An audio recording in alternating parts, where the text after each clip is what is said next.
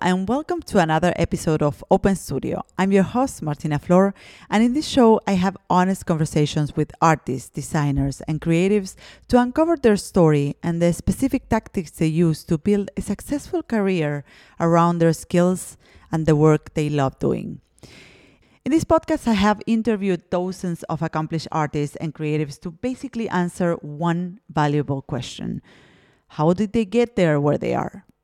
Now, while we prepare for all the greatness that is coming on season 3, I'm releasing this special recap episode which features some of the best moments of season 2 in one place. So you can always dig deeper and go listen to one of these episodes.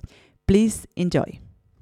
I feel that there's there's a lot of things that I um, have learned through these conversations that I want to talk about, but I feel that we could start by like the overarching concepts which had to have to do with first you know the craft which is something very important it's like the essence of any creative business and also the business itself uh, which i feel is a, a container. So i want to explain to you this concept. And this is a concept that i developed through my own experience at running my own creative business but also through interviewing other uh, creatives and illustrators and artists uh, and also experiencing or working in other uh, in someone else's business i feel that there's two aspects to a successful creative career. So number one is the craft and i think this is this is essential. This is the essence of what you do right? So first there's the craft which is something that you um, you need to put front and center in your business right? So the craft is is the substance is what you are there for what you can offer to the world is essentially your value right? And what i have learned through discussing with with or having these conversations with other creatives is that they have also put their craft and their art front and center in their focus or in their calendar. First, found they have found something they love. They have found something in which they feel they could do more and more of, uh, which is very important. They kind of like you need to find that thing that you really, where you really feel that you can make difference where you really feel that you can bring some value, right? And I think that if there's something that I've seen in many of the conversations is that they are these creatives are very focused on their craft. They really put them in the center of what they do. They they really want to push it forward, um, and they really love what they do, right? And this is also sometimes a problem because because they love what they do, they find hard to stay away from what they do. So they have they find uh, their challenges are to take breaks or to um, allocate time for uh, or allocate downtime. But this is something that perhaps uh, makes a topic for a next podcast. But I think this is something important that is, you know, in this in this first um, item that I was speaking about, which is the craft, um, they have found something that they really like and they really love, and they really hone it. So they really work for it. So that's the, the other aspect of it that they have put in the work. I always say this to, to my students that, you know, there's a lot of aspects to running a creative business and to having a career as an artist. And of course, you know, marketing is one of them and social media and audiences and finding clients and all of this is very important. Uh, but if if you don't have a substance to offer then you are down to nothing. So um, i feel that you really need to focus on getting really good at what you do. That's your differentiation or your the differential aspect of what you do right? So this is something that I have noticed also through these conversations that they they have put in the work to get really good at what they do, to really stand out through the great work they do, right? They don't make compromises with this. They really do great work and they have put in the hours to have great output, right? Um, another thing that I have noticed in terms of, you know, developing their craft is that they have studied the subject. Um, so many of them have really dedicated not only a lot of time to you know to to do the work but also a lot of time to study and um, you know focus studying like you call it whatever you want not necessarily going into academia many of them have been into academia but many of them have just um, dedicated a lot of time to study to seriously study about the subject. Not just like trying to get the, the information from here and there but just um, they have found a mentor or they have signed up for a course um, that goes deep into the subject or um, they have found a um, or they have been hired in a job where not only you know they were trained into a certain craft right so they learn through working they learn their craft so in all of them i can see a a an intense learning experience. That's the part number one uh, of what I believe is key to develop a successful creative career. That's the part number one. Is the craft. This is super important. And the part number two is the container for that craft, which is kind of like the the playground for your craft, right? Or for you as a creative, which is essentially um, your creative business, right? And in in the case of all of these creatives that I got to interview, and personally also in my case, having that container allowed me and allowed them uh, to explore their craft in different shapes and colors right? So through creating that container, which is the creative business, they were able to sustain themselves economically, but also to sustain their art. The container gave them the kind of like the freedom and the space and the flexibility to develop their art in various ways. So, so how did they develop their businesses? one of the things that I've noticed is that they have said yes a lot, and I know that saying yes nowadays have had ha, has bad press. Um, like a lot of people tells you like say no, like uh, set up boundaries, um, and I feel that I can totally relate with the idea of saying yes. Um, I was speaking to I was having a conversation last week with Sebastian Curi, which is a um, an illustrator living in LA, um, and he was saying that in the very beginning when he started his business, he was saying yes to any opportunity that will come his way, and this was for for him a way of like first, you know, creating more work, but also it was a way of confirming confirming that his work worked. Uh, it was a way of saying like, okay, people, people really, there's a demand for what I'm doing. And if I, you know, he, he was continuously saying yes so that he could create that work. There's, there was an opportunity for him to make, um, to make, um, uh, to expand his bulk of work. Um, of course, to make money, but also to confirm that what he was doing was right, was working, right? Of course, after a certain point, I believe that you have to start saying no, of course. But in the very beginning, saying yes is very helpful for you to see that your work there's a demand for your work, um, that there's opportunities for you, and also to develop your own portfolio. I think this is this is something that worked as well for me, and I've seen it working for a lot of, a lot of other creatives. A lot of the people I coach also have started in that um, in that way where they say yes to all of the opportunities that come their way and then they start putting boundaries or deciding um, which jobs to take and which which jobs not to take right so another thing that i have seen is that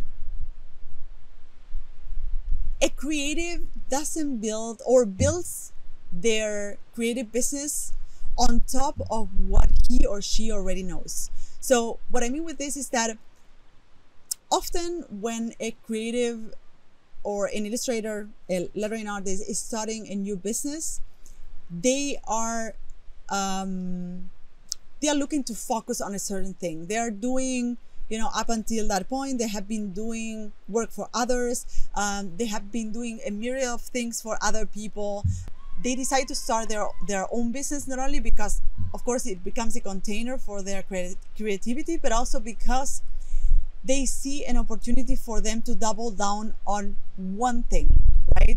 Uh, and they want to stop doing a lot of the things that they were doing that they don't want to do anymore, right? And many of them possible that you can create for your own business.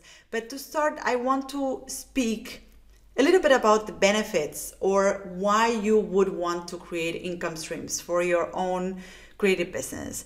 Um, first, income streams are a way of, of sustaining yourself, making an income, uh, without depending on client work, without having the need of seeking or pursuing or chasing the next client project to make a living, right?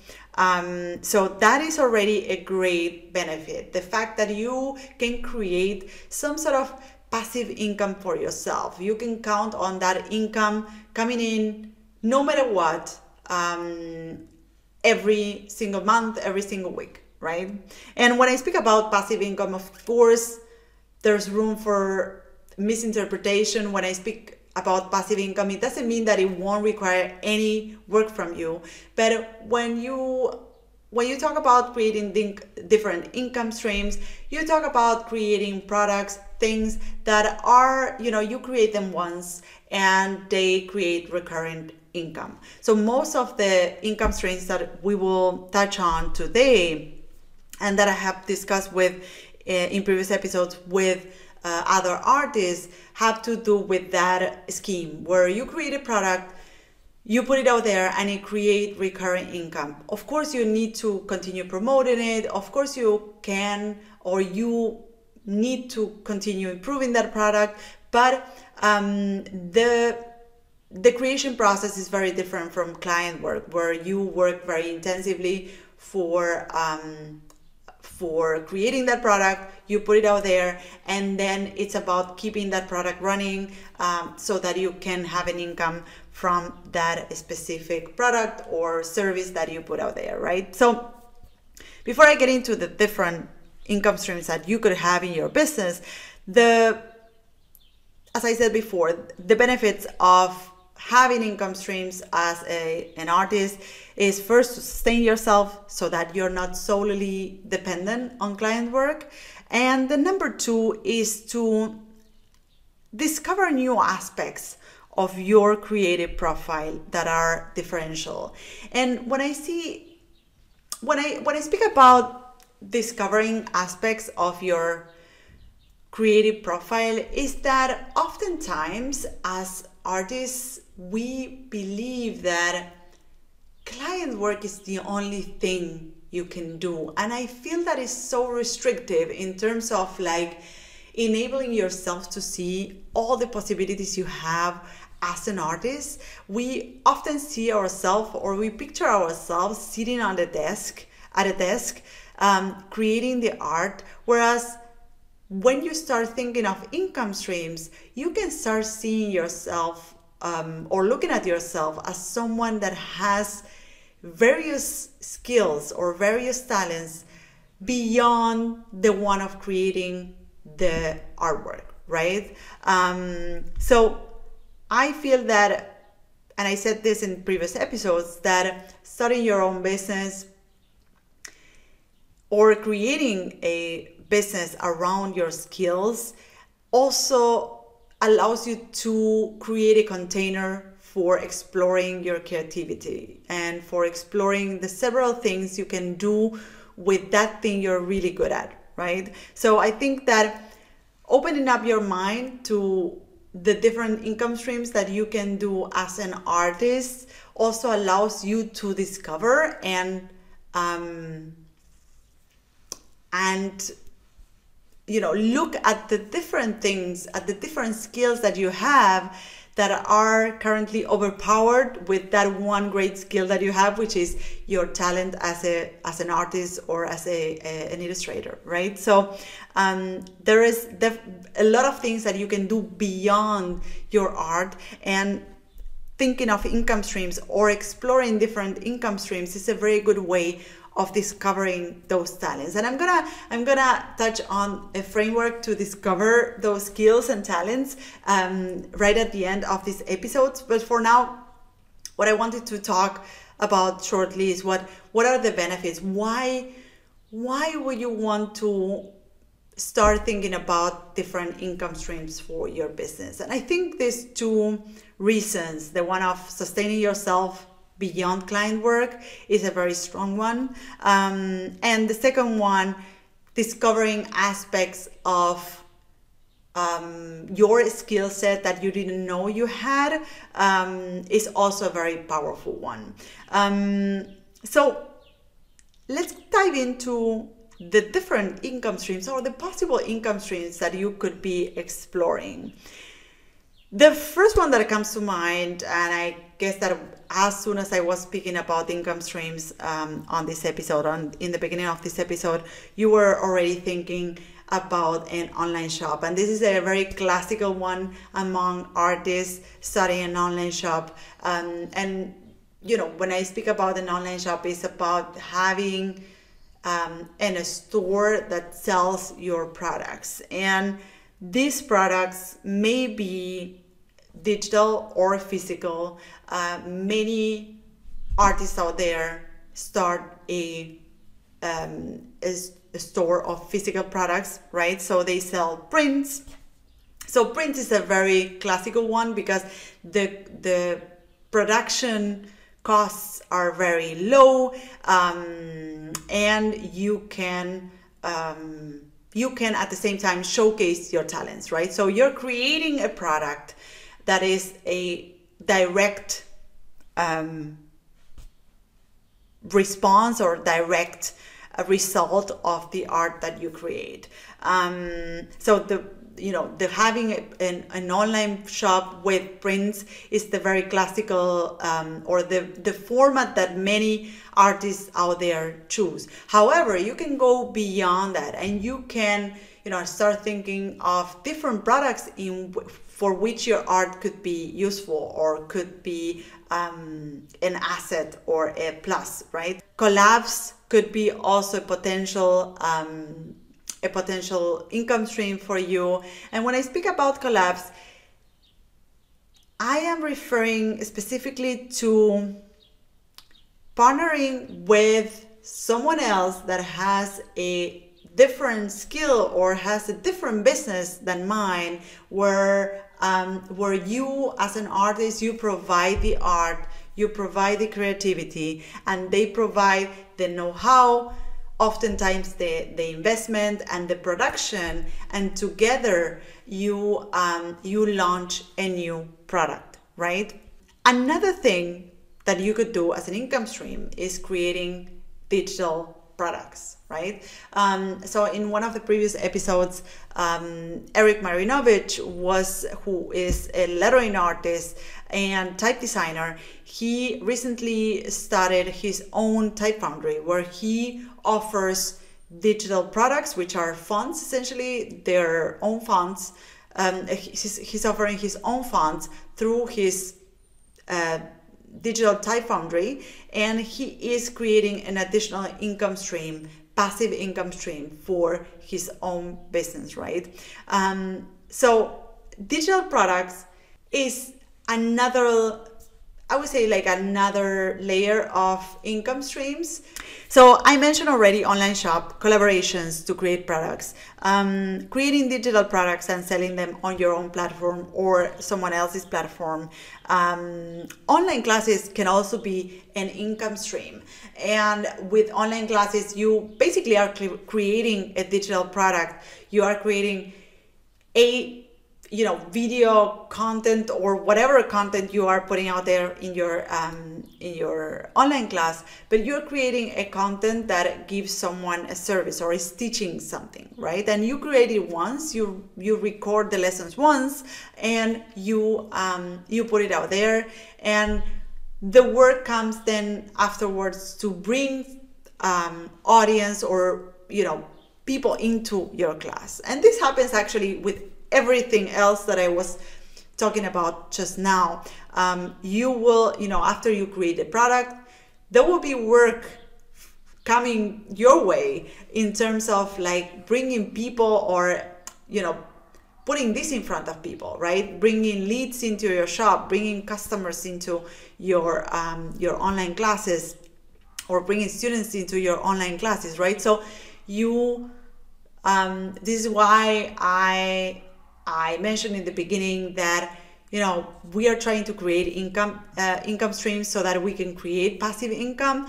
But you know the term passive is actually not representative of the actual work you have to put into sustaining or creating and sustaining an income stream. So have that into account that once you create the product you will need to bring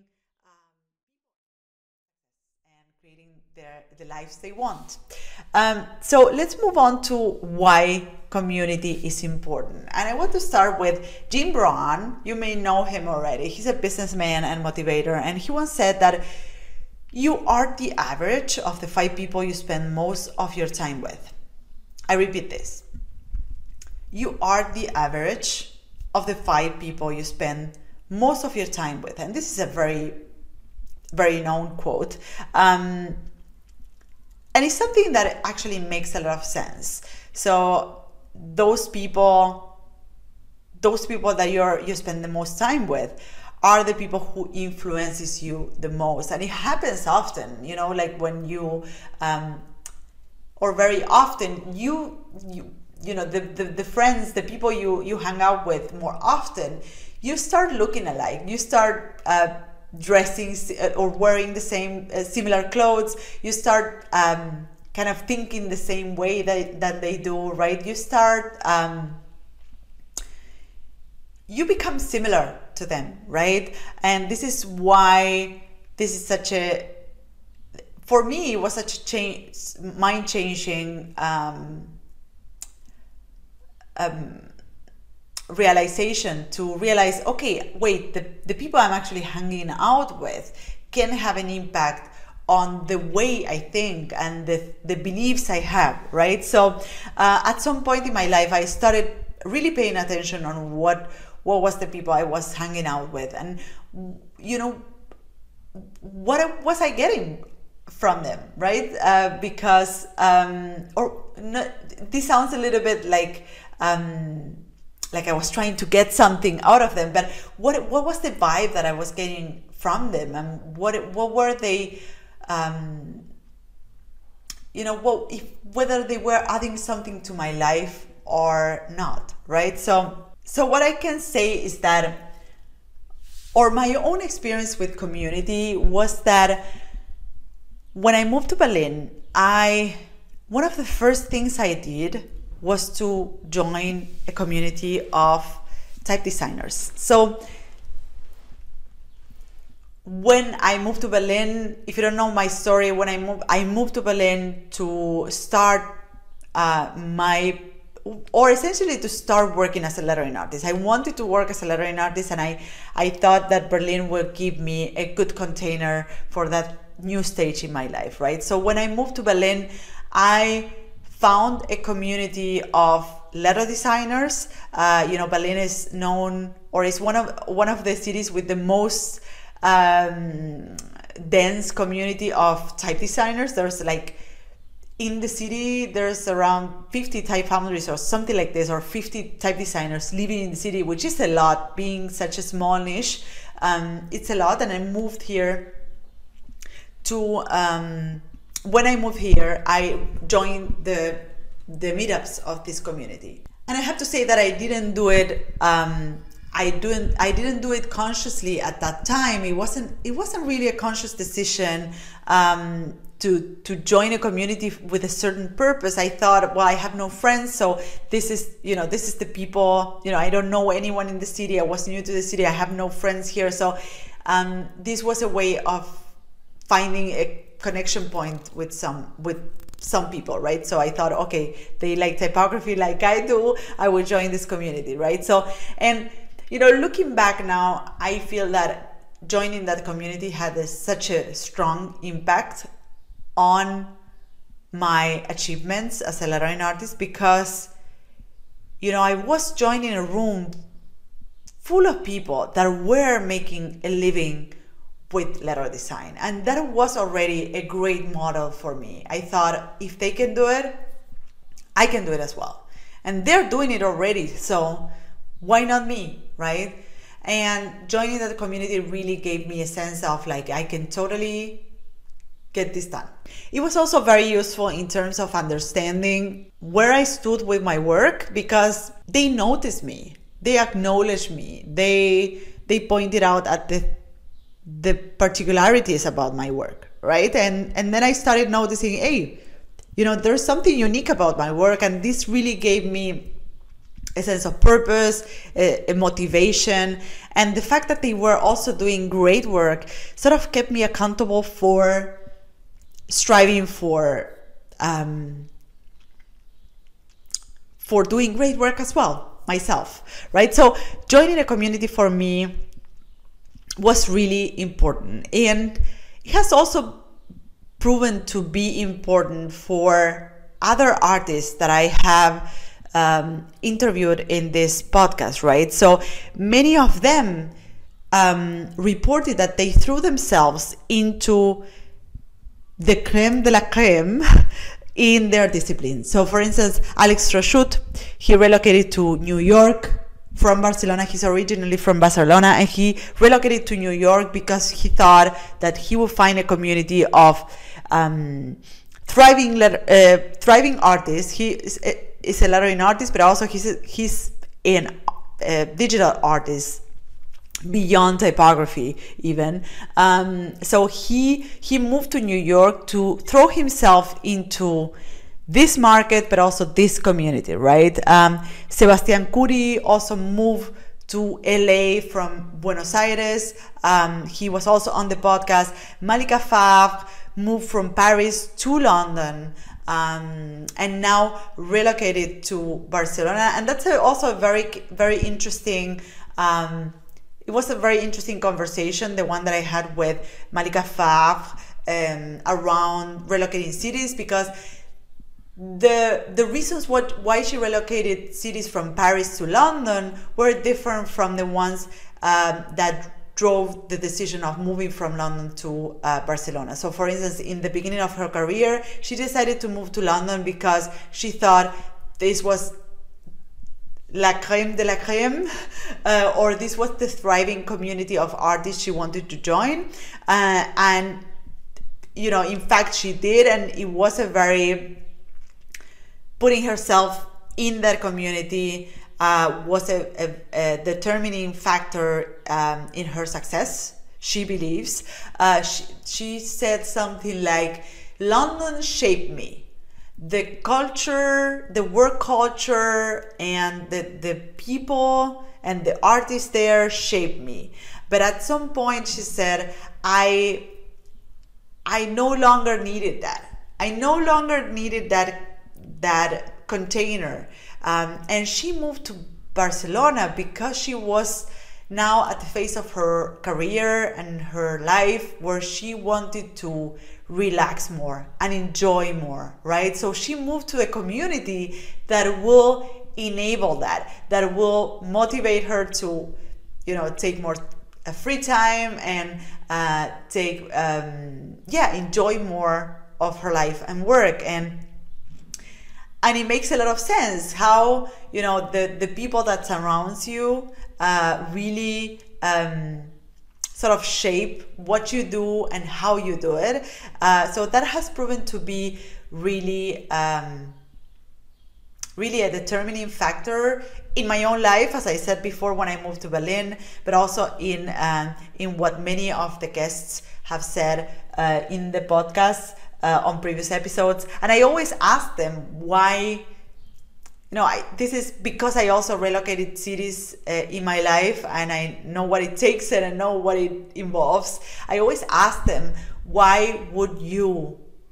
You know, I always want to dig deeper into the question of like, why would you decide to move to a place, um, knowing all of the things that it involves, all of the sacrifices and all of the challenges that are involved in moving countries um, in just changing your location, in just leaving your family, friends, and just moving to another country. I always have, I'm very curious to know what was the driving factor behind that decision, right? And I think most of them um, reported that, you know, community or inserting or throwing themselves into a community that was um, something they want to model um, was uh, was the driving uh, factor for that decision, right? So.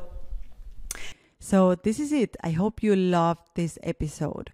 You can find me, the host of the show, on social networks at Martina Flor on Instagram, Twitter, and Facebook.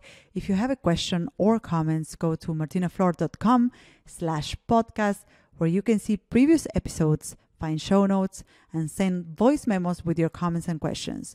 You can also watch these episodes on YouTube. Just go to martinaflor.com slash YouTube to find them. You can, of course, listen to all our episodes on your favorite podcast platform. If you loved this episode, subscribe to this podcast. And if you leave us a review, it will help others find us. Thank you all for listening and see you in the next episode of Martina Flor's Open Studio. Bye bye.